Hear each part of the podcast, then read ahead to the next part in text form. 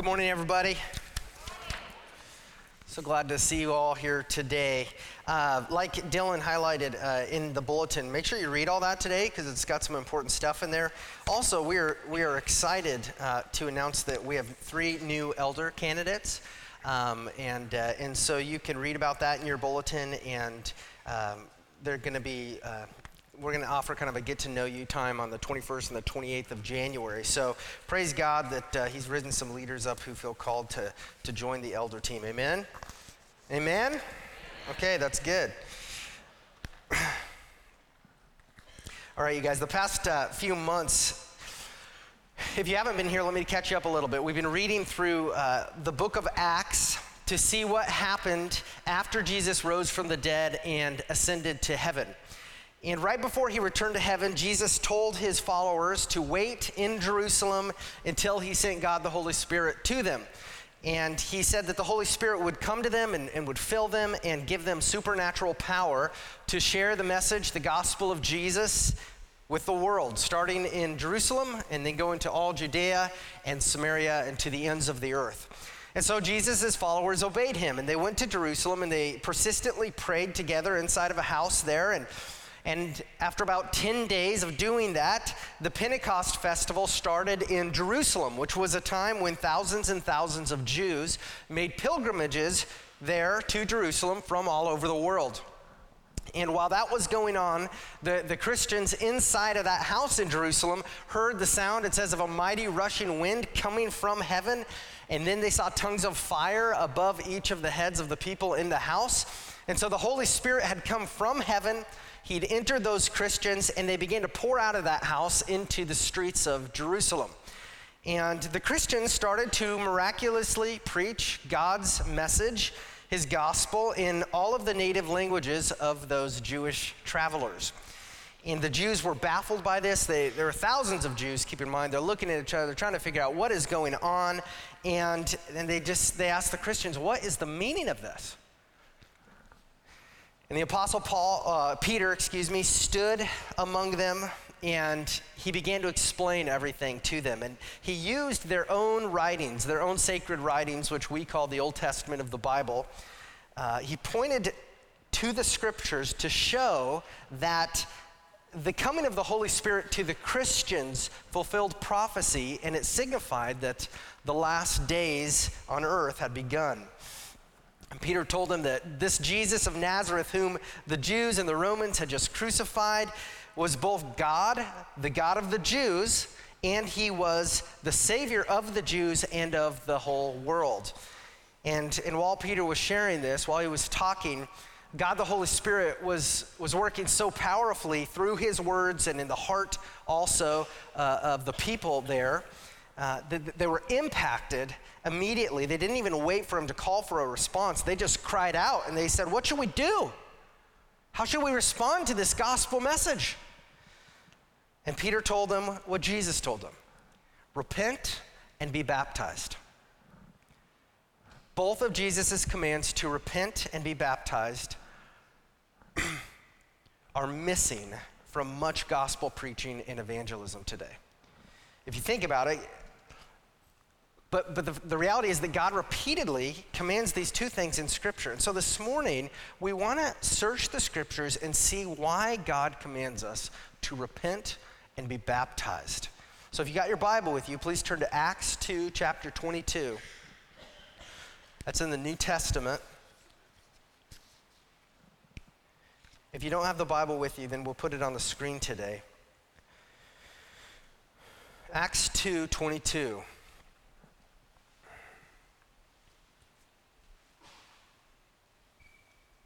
And as you're turning to that, let me pray for us. Father, Son, and Holy Spirit, we, we thank you for waking us up this morning and giving us the energy and desire and ability to come here today. Thank you for the word that you've given to us in our language, your word, and we ask you to speak to our hearts and our minds with power today through it. Help us, God, to rejoice in you, to be glad in you, to be glad in your salvation today. Give us power to turn from sin and to turn to you again today, Lord. We ask that you would use your good news to, to make lost people born again today with faith in you. Plant this message in our hearts, God, so that, so that we might take the gospel and this, these truths from your word with us where we live and where we work and share it with the lost people we know. Please work in power on our church campus today and protect us physically and spiritually from evil. And we pray all of this in the name of Jesus Christ. Amen. All right, let me start by reading part, uh, set the context here. We'll, we'll start at uh, verse 22, and then we're going to focus in it on 37 to 41. So let's hear what Peter's sermon was. Men of Israel, hear these words. Jesus of Nazareth, a man attested to you by God with mighty works and wonders and signs that God did through him in your midst, as you yourselves know. This Jesus, delivered up according to the definite plan and foreknowledge of God, you crucified and killed by the hands of lawless men. God raised him up, loosing the pangs of death because it was not possible for him to be held by it. For David says concerning him, I saw the Lord always before me, for he is at my right hand that I may not be shaken. Therefore, my heart was glad and my tongue rejoiced. My flesh also will dwell in hope. For you will not abandon my soul to Hades or let your Holy One see corruption. You have made known to me the paths of life. You will make me full of gladness with your presence. Brothers, I may say to you with confidence about the patriarch David that he both died and was buried, and his tomb is with us to this day. Being therefore a prophet, and knowing that God had sworn with an oath to him that he would set one of his descendants on his throne, he foresaw and spoke about the resurrection of the Christ, that he was not abandoned to Hades, nor did his flesh see corruption. This Jesus God raised up, and of, all, of that we all are witnesses. Being therefore exalted at the right hand of God, and having received from the Father the promise of the Holy Spirit, he has poured out this that you yourselves are seeing and hearing.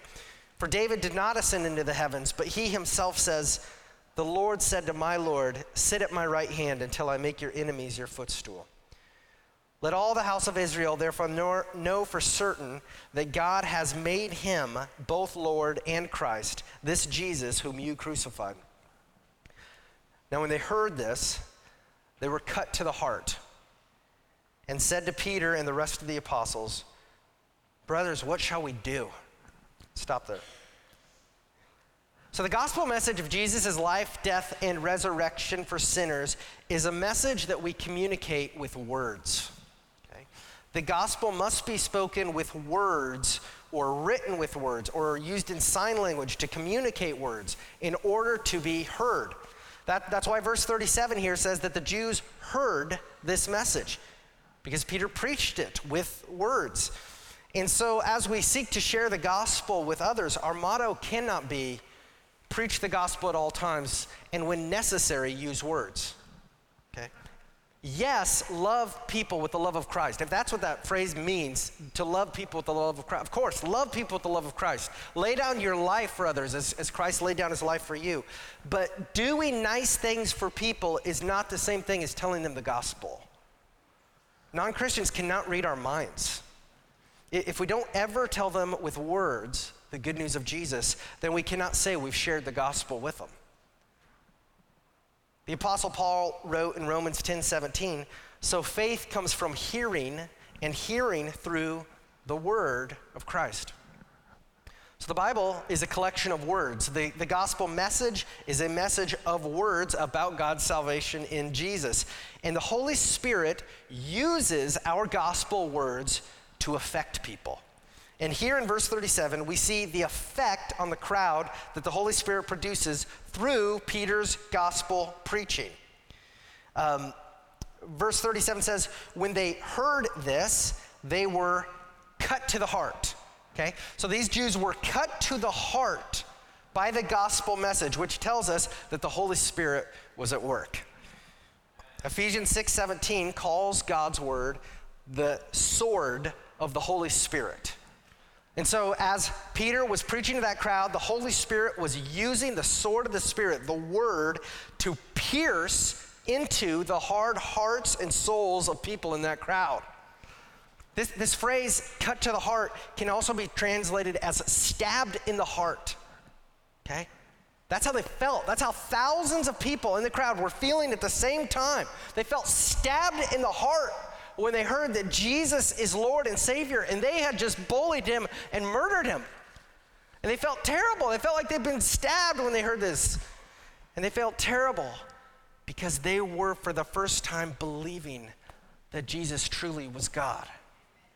They were, for the first time, believing that Jesus truly was the Messiah and that their people had just killed him with the help of the Romans. And it says that thousands of Jews in that crowd immediately felt terribly convicted of their sin, and they knew they were guilty, and they were, they were guilty of rebellion against God. And even though that conviction was extremely painful, felt like being stabbed in the heart, it was evidence that God's Holy Spirit was graciously working in their hearts. The night before Jesus went to the cross, he, he told his disciples that when the Holy Spirit would come, he would convict people of their sin against God. Remember in John 16, 8 to 11, Jesus said, And when he, the Holy Spirit, comes, he will convict the world concerning sin and righteousness and judgment. Concerning sin, because they do not believe in me.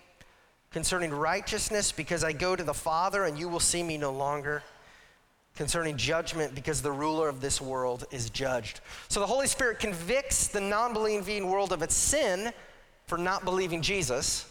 And the Holy Spirit convicts the non believing world of its unrighteousness because it has rejected the only righteous God man, Jesus, who can make it righteous. And the Holy Spirit convicts the non believing world about judgment because Satan and everyone who belongs to Satan and not to Jesus is under God's eternal judgment. And so when the gospel is preached, and when the Holy Spirit wields the message of that gospel like a sword, and when he pierces the hearts of sinners with it, God is doing a great and glorious and merciful thing. That is how God makes people born again. That's how God grants people repentance and faith in Jesus. If you've never felt sorrowful because of your sin against God, then pray to God and ask Him to cause you to feel sorrow for your sin. Because feeling sorrow over your sin is a gift from God. It's a gift because godly sorrow leads to forgiveness and eternal life. In 2 Corinthians 7 9 to 10, Paul writes, as it is, I rejoice, not because you were grieved, but because you were grieved into repenting. For you felt a godly grief, so that you suffered no loss through us. For godly grief produces a repentance that leads to salvation without regret, whereas worldly grief produces death. So that crowd of Jews heard Peter preached the gospel. The Holy Spirit wielded that gospel message like a sword, and he pierced many of their hearts with it. And many of them were so grieved that all they could do, it says they looked to Peter and the other apostles and they, and they just asked, What should we do? What should we do? Let's go to the next verse, Acts 2:38. And Peter said to them, Repent and be baptized, every one of you, in the name of Jesus Christ for the forgiveness of your sins and you will receive the gift of the Holy Spirit. So, how should all of us in this room and every human being on earth respond to the proclamation of the gospel? Repent and be baptized. Here, Peter says, Repent and be baptized, every one of you, in the name of Jesus Christ. John the Baptist preached, Repent and be baptized. The Apostle Paul told non Christians, God commands all people everywhere to repent because he has fixed a day on which he will judge the world in righteousness by a man whom he has appointed, and of this he has given assurance to all by raising him from the dead, Jesus. And then Paul baptized those people who repented. Jesus said, Unless you repent, you will perish. And then Jesus commanded the church to make disciples of those who have repented by baptizing them in God's name. So, because God commands the world to repent and to be baptized, then we need to be very clear. What do those two words mean? Let's start with the first one repent. Repent is a word that is loaded with meaning. Uh, the writers of the New Testament actually use three different Greek words that we translate into English as repent. So depending on the verse, it has a slightly different nuance. Here in Acts 2:38, repent means to change your mind and turn around. Change your mind and turn around. Okay? And the idea here, he's telling them, you're going the wrong way. You are going the wrong way. You are walking the path of sin and destruction. Your mind, your heart, they're set on yourself. They're set on this temporary life. They're set on this world around you. And, and as you are walking toward destruction and death and Satan, your back is to God. And you've turned your back on the Lord Jesus. And so he says, repent, turn around. Turn around 180 degrees. Turn to Jesus and walk that way. Trust Him. Make Him what you want most. Make Jesus the person that you're walking toward. Don't walk towards Satan anymore. Turn around and walk toward God. He says, change your mind and see that your sin is ruining your life. It's ruining the life of the people that you love. And it's eventually going to kill you and it's going to take you to hell. He says, so change your mind about the direction of your life, about the orientation of your path and where your eternity is heading. Turn to Jesus and trust Him because His path leads to healing and peace and eternal life. And this is what God is, is telling us to do in this word repent.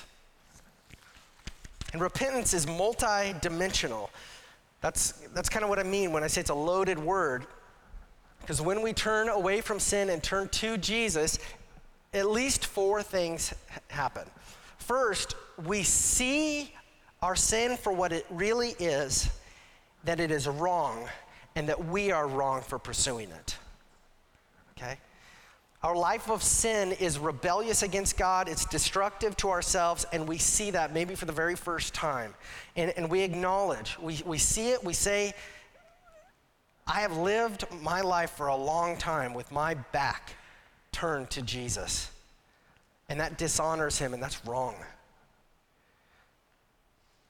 And seeing our sin is wrong means that we believe there is such a thing as sin, obviously.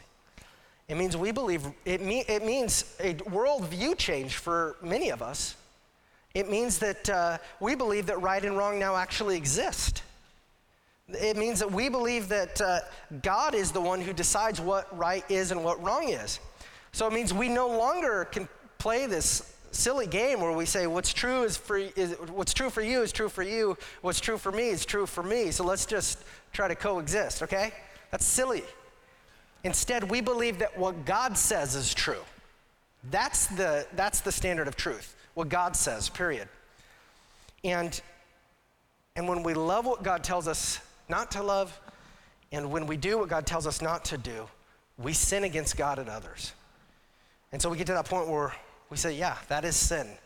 And it is wrong in God's eyes. That's the first component of repentance. Second, when we repent, we feel sorrow. We just talked about that. But the realization that we have loved sin and sinned and despised God makes us sad. It fills us with sorrow. It makes us sad not only because we got caught, not only because it might hurt us, but because the Holy Spirit helps us see we have dishonored God. And true repentance is always accompanied by a Holy Spirit produced sorrow for our sin. This is what we see happening here in this passage when Peter uh, he, he, he shows the crowd its sin, and then it says, Many in the crowd feel cut to the heart. They feel great sorrow for their sin. Third, to repent means uh, to, conf- uh, to confess your sin to God. Okay, so you see it, you feel sorrow for it, and then you confess it to God. You, you tell God and others that you were wrong. You were wrong to live like you did, to do what you did. You were wrong to love your sin. You were wrong to pursue your sin and, and to love it more than you love God. Confession of sin is a, is a humble acknowledgement that you are wrong and God is right. And confession of sin is, is, is when we admit to God we need Him. I need forgiveness. I need the forgiveness of Jesus Christ. And if, as you've talked maybe to, to non believers, that's maybe one of the biggest hurdles to get to, is simply getting people to see that they need forgiveness. Because a lot of people don't really believe they do. That's a work of the Spirit. We need the Spirit's help to get there. Gospel centered confession of sin, after we confess it, resolves with trusting that God really has forgiven us and that we should worship him for that. 1 John 1 9 says, If we confess our sins, he is faithful and just to forgive us our sins and to cleanse us from all unrighteousness. I was talking to somebody this week and they said, I don't feel forgiven for my sin.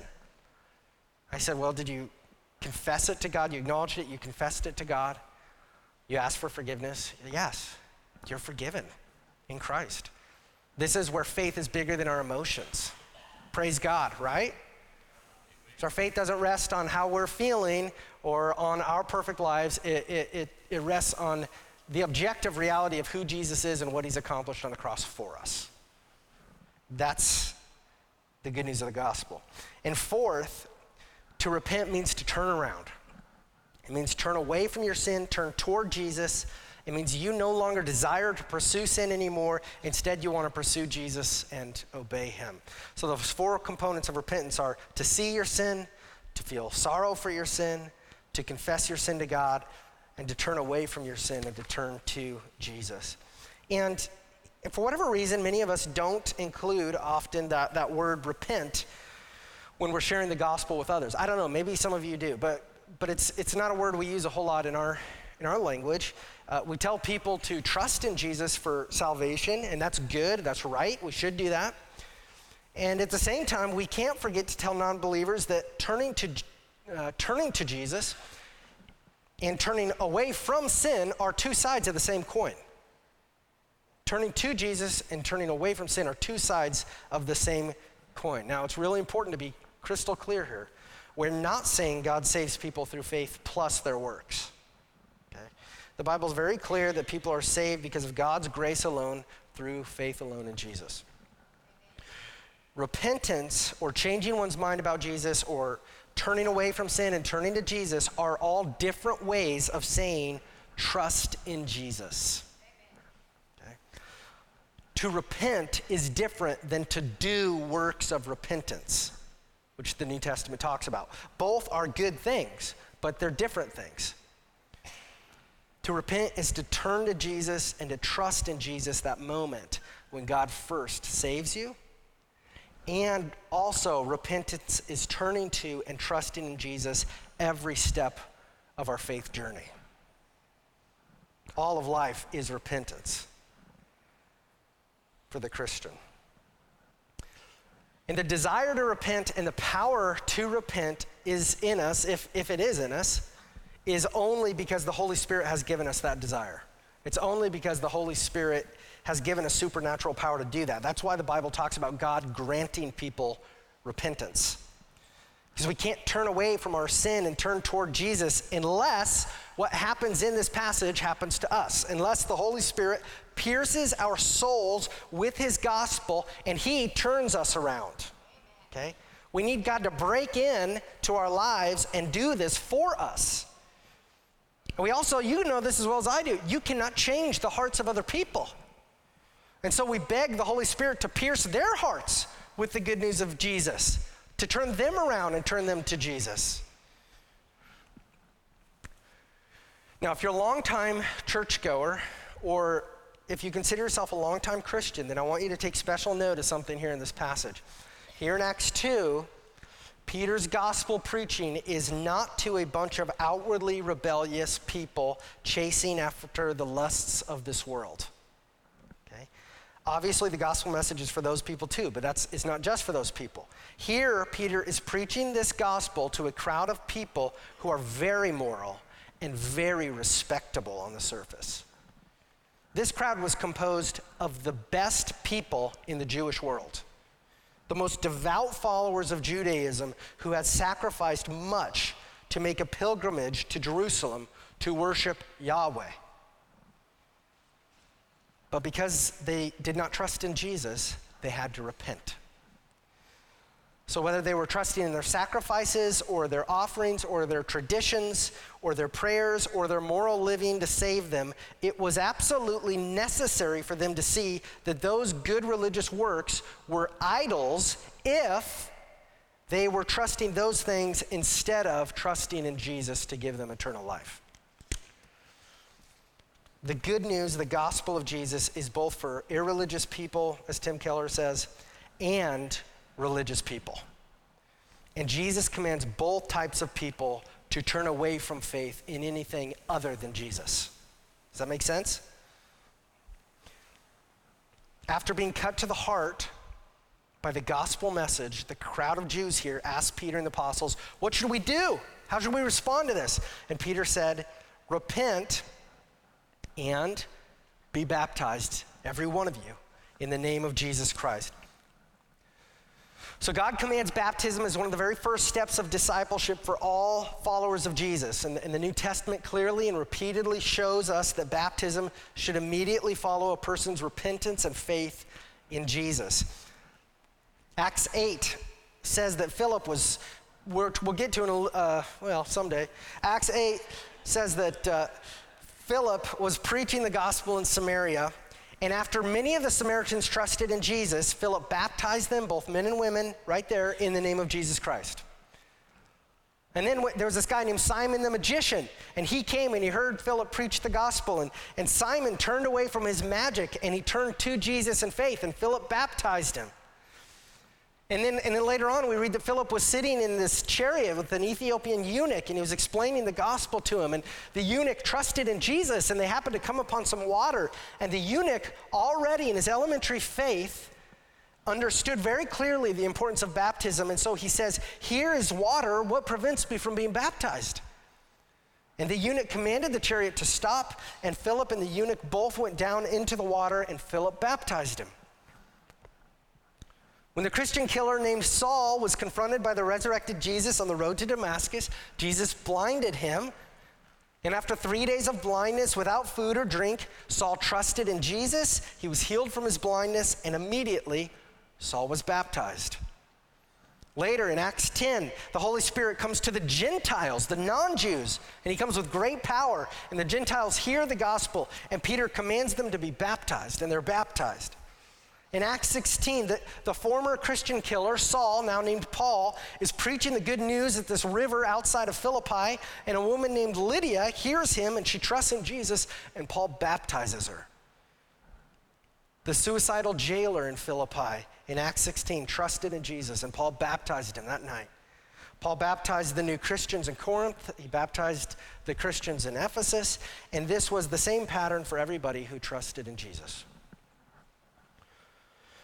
Since the beginning of the Christian church, baptism, baptism has been so closely connected to coming to faith in Christ that some people have mistakenly thought that baptism is something we should do, we must do to be saved. For example, here in Acts 2:38, Peter links them so closely that he says, "Repent and be baptized for the forgive every one of you in the name of Jesus Christ for the forgiveness of your sins." But Peter is not saying that somehow baptism saves a person.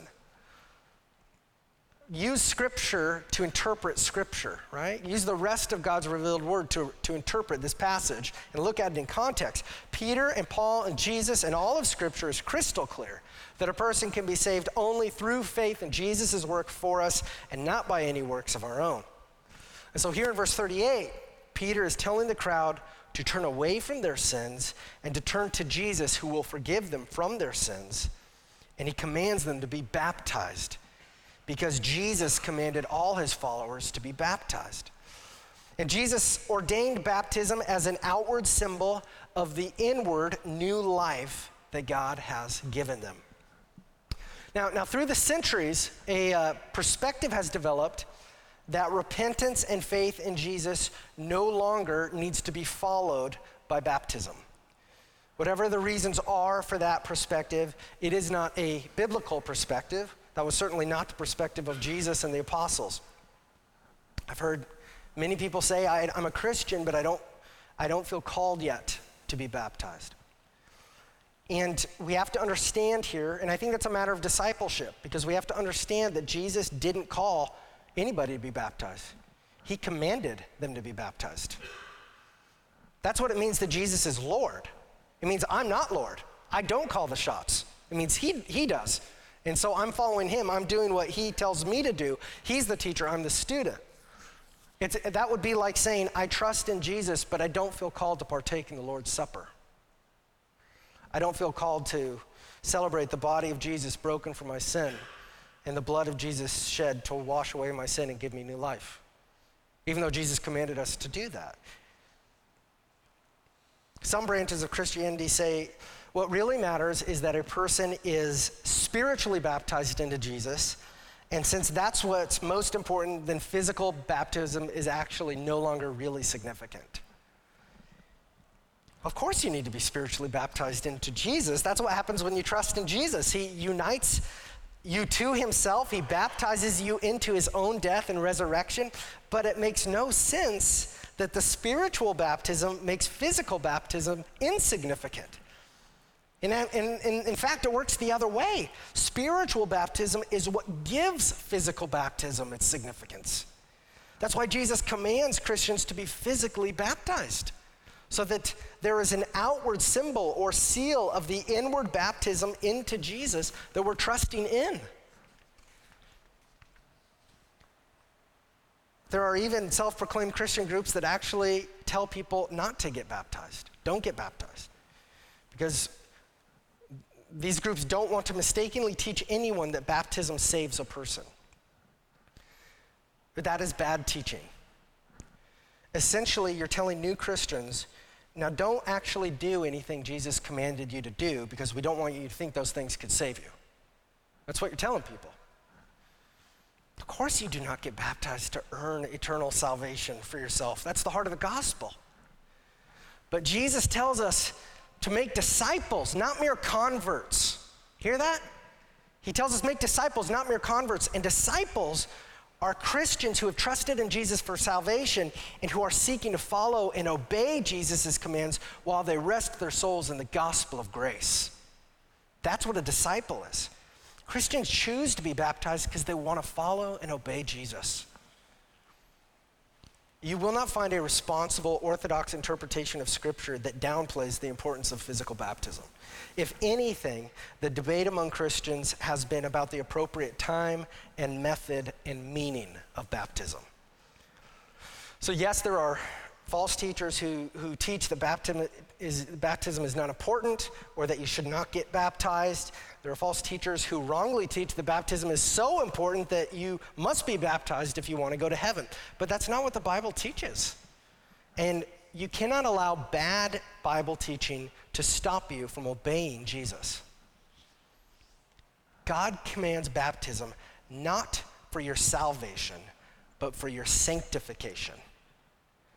Baptism, baptism is a gift from God. It's a visual depiction of the gospel. It's a depiction of your new birth by the Holy Spirit. When God pierces your heart with the message of his love for you, a sinner, and when you repent and turn to Jesus in faith, and when you're submerged underwater, God and His church and the heavenly host, it says in the New Testament, are celebrating with you the greatness of God and the greatness of His grace and power in your life. You're buried in the water to represent the reality that Jesus has buried you and your sin in His death and you're raised up out of the water to represent that through faith in Jesus, God has justified you in His sight. He's resurrected you to new life in Christ. What a gift! What a gift of grace God commands us to celebrate. Wow. Now, if you trusted in Jesus a long time ago, but you were never baptized, it's not too late. Jesus still, his command hasn't changed. And I just tell you this, I really want you to pray about this today. I want you to think about this. I don't want you to take another week and pray about this and see if you're called. What I'm telling you is you're commanded. Come talk to me after the service. If you trust in Jesus, we'll baptize you today. We don't have the baptism filled, but I'll tell you what, I came in this morning dead set. If God's will is for us to baptize somebody today, we're going to baptize somebody today. We'll get, we'll get a hot tub, we'll get a bathtub. I don't care. We'll baptize you. Don't put it off. Today is the day to repent and be baptized.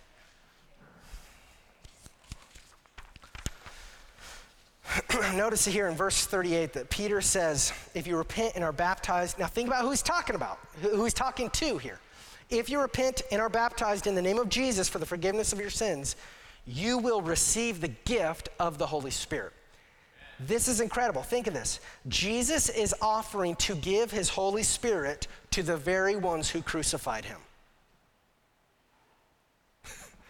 Peter is saying that the way to be saved from the wrath of God Jesus, who you murdered, is by submitting to Jesus, trusting him as your Savior, and he will forgive you and bless you and give you his own Holy Spirit to live inside of you, to serve and minister to you forever. Wow, that is mercy. What a merciful Lord and Savior Jesus is. Thank you, God, for loving us. And to be crystal clear, receiving the Holy Spirit does not happen when you are physically baptized, okay? There's nothing magical about the water. The Holy Spirit is working on you and in you before you ever trust in Him. He's the one who grants you repentance and faith to believe the gospel. And as you respond to that gospel message in faith, the Holy Spirit indwells you. So through baptism, you declare that the Holy Spirit already lives in you because you trust in Jesus.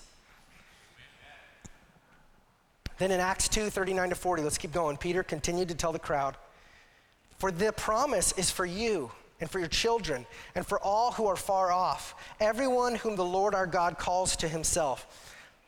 And with many other words, he bore witness and continued to exhort them, saying, Save yourselves from this crooked generation. So we praise God that God's eternal promises uh, for eternal forgiveness and life in Christ that, that those promises weren't just for that crowd that day, but this is a promise for all generations, for all people of all people groups around the world. There is salvation for everyone whom the, it says here, whom the Lord our God calls to himself. And it says that Peter continued to preach to the crowd with many words. And in his preaching, we see that he did two main things. First, he bore witness about Jesus, showing the crowd that Jesus is Lord and the Messiah. And second, he, he, it says he also exhorted them, which means he was urging them to do something. And specifically, it says Peter was urging them to save themselves from this crooked generation. Even though the world around us thinks it's so smart and has everything figured out, even though it thinks it does not need godliness or God, the reality is that it is sadly blinded by Satan and in great danger. I talked to a non Christian recently. We were just talking about God and talking about the Bible, and he wanted to know why I trust the Bible. And, and uh, he's trying to argue that because humanity has progressed so much over 2,000 years, that we are wiser than the writers of Scripture. And I said, if you're wiser than the writers of Scripture, why are you struggling with the sin you're telling me about that people were, were doing 4,000 years ago, before the New Testament was written? I mean, seriously, I mean, it's a lie of Satan. We have technology, we have all, that's not, who, that does not make people wiser. That does not change our sin condition. We're wrestling with the same exact stuff that you read about in Genesis 1 and 2 and 3, right? Um, Peter urges the crowd, and the same thing that this crowd here uh, in, the, uh, in Jerusalem was wrestling with that day. Peter urges the crowd to repent. He says, don't go, don't go down that road that's going to destroy you. I want you to turn away from Satan in the world, turn to Jesus. listen to this. The, I read this quote by a Puritan named Thomas Watson this week. He said this Many are now in hell that purposed to repent. Many people are now in hell that told themselves, I'll repent, I'll get around to it, I'll follow Jesus later. I'll stop living a life of sin later. I, but for now, I want to fit in. I want to fit in with the crowd. I want to eat, drink, and be merry. If we could hear the voices of those in hell right now, they would be telling us, turn to Jesus while you still have a chance. That's reality. Today is the day of salvation. Today is the day of mercy. Acts 2:41 says, "So those who received this word were baptized. And there were added that day about 3,000 souls."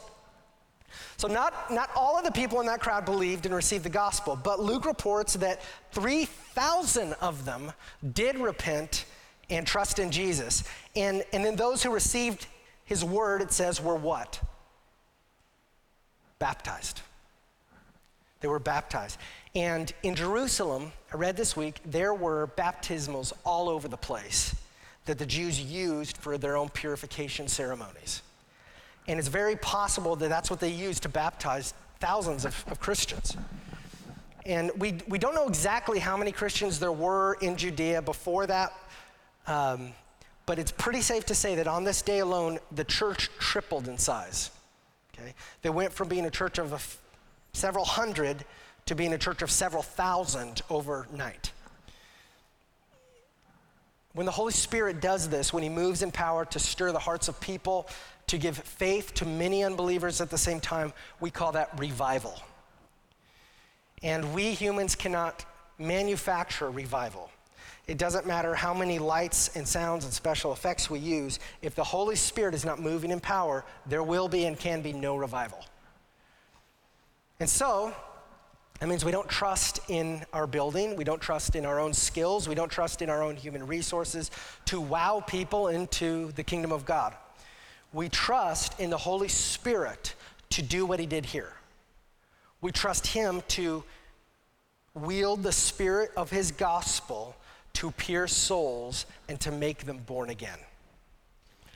And we pray and ask him to do that. We, we, we plead with the Holy Spirit to do this again. We ask the Holy Spirit to bring revival to our families and our neighborhoods and our schools and our cities and our state and our country and our world. We ask the Holy Spirit to show sinners like us the glory of God in Jesus Christ and Lord, enable them to respond in faith to your good news. We ask the Holy Spirit to continue to convict each one of us of our sin so that we will see the sin in our own lives, so that we'll feel sorrow for it. So we'll confess it to God and embrace His forgiveness and resolve to turn away from it and to turn to Jesus. Think about this. Think about this, you guys. What if 3,000 people came to Christ today in our church? Think it just, yeah, I like that. 300 to 3,000. We do not want to multiply disciples and baptize many new Christians because we want to be the biggest church in town or because we want to appear successful by the world's standards. We want to multiply disciples as quickly as possible. We want to baptize many new Christians because we want to see human lives and eternities transformed by Jesus for the glory of God in our town and throughout the world. That's why we want to see it happen. And if it happens at Camino Chapel, praise God, right? We want to grow the kingdom. And we want to be part of that. And by God's grace, He's working through us here. So we got to keep our eyes on Him, repent from our sin, and be baptized. Let's pray for that now. Dear Lord Jesus, we, we thank you for your message today in this word. And this is, this is in your face, hard hitting stuff, Holy Spirit. And, uh, and we need this sometimes. Lord. And we thank you. We just thank you for your mercy uh, that you would offer this sort of uh, incredible salvation to the human race who has rejected you and turned its back on you. And we ask, Holy Spirit, that you would work in our own hearts today, convict us of our sin, help us confess it, receive forgiveness in the gospel and, and celebrate you and worship you and glorify you for that. God, we pray that you would wield your gospel message and change hearts with it. That you would change the hearts of our coworkers and our family and our friends and our neighborhood, our town, God, that uh, you would turn people around the, from the path of sin to the path of Jesus Give us courage and wisdom, God, to share that message with love at the appropriate time, God, to, with people. God, I pray uh, that you would grant courage to those who feel convicted to be baptized, but maybe are scared by it, and that's normal. Lord, help us just uh, obey you and help us to remember, God, that uh, because you obeyed for us, we have salvation. That is where our salvation lies, and we trust in you for that. Thank you for being so good to us and for the offer of salvation to us. May we glorify you now through song. We pray this in Jesus' name. Amen.